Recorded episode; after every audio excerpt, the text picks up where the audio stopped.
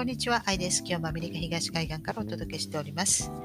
えこの間ですね、えー、私の本、この、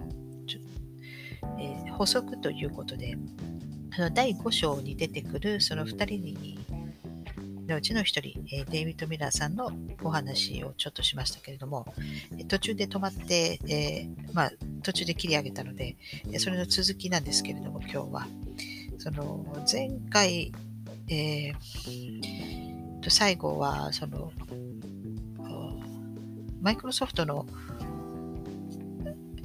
あのビル・ゲイツですね。ビル・ゲイツさんの話がちょろっと出てきましたが、これはですね、あのまあ、彼が、まあ、デイビッド・ミラーさんがその統合論突破したのが1988年ですから、えその後ですね、えーと、ビル・ゲイツが Windows95 ですよね、あの OS 作ったのは。で、そのあたりですね。で、これはですね、あの、Windows 95の OS 作ったときに、この統合論をですね、あの邪魔しようとしたんですね。で、統合論で書く文章、例えば、あの、コロンの打ち方とか、あと、例えば文章の始まり、例えばこの前置詞から始まるような、えー、書き方とかですね、まあ、多分そういうようなものがトリガーとなって、多分バグを発生させるんでしょうね。でそれはウイルスということで、コンピュータウイルスということで、えー、それがあちょっと問題になって、で、この一部の人がこのシンタクスを、え、学んでいるのならば、あの、いいですけども、もう突破したのは1988年で、その後に結構こういう支配層の人たちとかにも、えー、教育してますし、でもちろん一般の人に対してもですね、え、セミナーして回ってますから、え、決して一部の人間っていうわけでもないんですね、もうこれ。なので、えやはりこれは困ると。で、これどうにかしろと。えミラーさんがそのビル・ゲイツに言って、で、ビル・ゲイツはその、これ全部コンピューターをですね、あの、リコールするわけにはいかないと。で、だから別にそんなリコールする必要はないと、皆さんが。で、何かね、こうソフトウェアかなんかを作って、で、それでね、あの、そういったあの、プログラムを、えー、あの、まあ、処理しろと。で、それでそれをあの、アンチウイルスっていうんですか、アンタイバイルスの、えそういったソフトウェアとして自分もあのそれであの売ればいいじゃないかと。そういうことで、えー、そのウイルスをですね、消去するそのソフトウェア、まあ、これを売って、まあ、それでさらにお金儲けたんでしょうけれども、まあ、それで、えー、まあ、シンタックスの問題なくなったとあのいうことなんですけれども、まあ、そういった裏話があるようで、で、その後の、それ以降の OS には、まあ、そういったことは、えー、されてないと思いますが、まあ、そういった裏話があったと。でそれでですね、あの、まあ、彼がその最初にすぐにシンタックスに取り組んだのが、このマニーホールの著書ですね、まあ、いくつか日本語にも訳されているのありますけれども、そのうちの一つで、で、これ、世界に5冊しかないと、その本当のやつは。で、まあ、もちろん Amazon でも売ってるんですけど、Amazon とかで売ってるのは、もう本当に3分の1とかぐらいのボリュームでしかないそうで、で、世界に 5, 5つしかないっていうやつは、ものすごいあの分厚い大きい本なんだそうですね。で、それを、えー、シンタクスを用いてですね、えー、これ全部、えー、完全解読したと、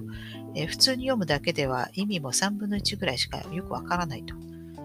ですから、これをですね、えシンタクスを用いれば、え解読できる。ということで、えまあ、この本だけではなくて、え聖書とかですね、もう全部やったでしょうし、え、それから他のフリーメイソンとかの、えー、コードとかですね、えー、こう全部解読したと思います。で、えまあ、それによってですね、彼は、えまあ、世界の秘境のこのヒエルグリフとか、えそういうものを全部、え解読していると、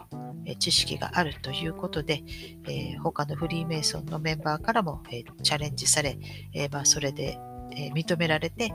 92の階級をいただいたそうです。で、このセミナーでですね、聞いた方が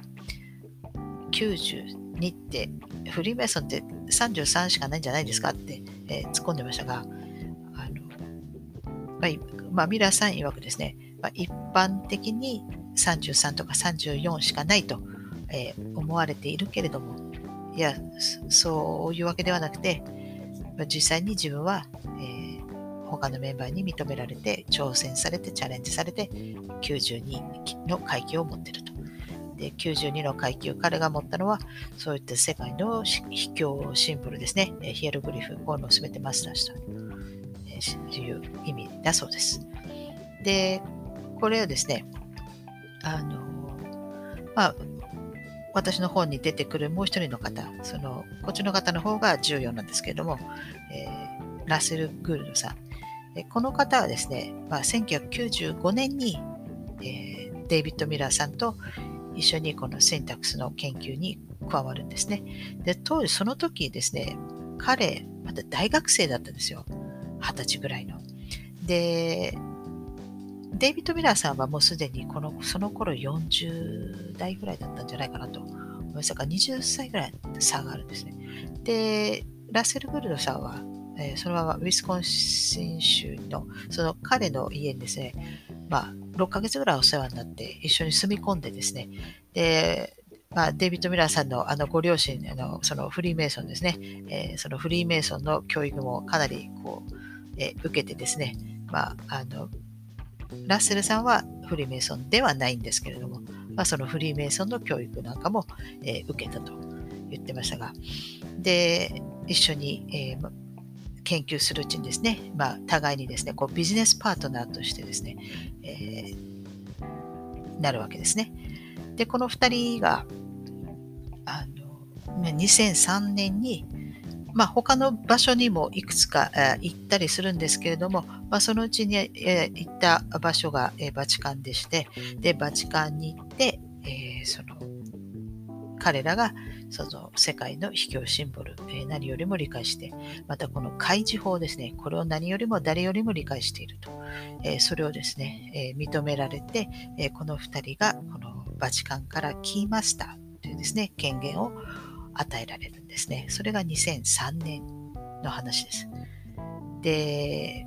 この話はですね、また続きになりますが、このキーマスターとは何ぞやということですけれども、まあ、そういう話もですね、また次回に、えー、したいと思います。はい。ということで、今日はここまでにして、えー、また、え、次回お会いいたしましょう。では、さようなら。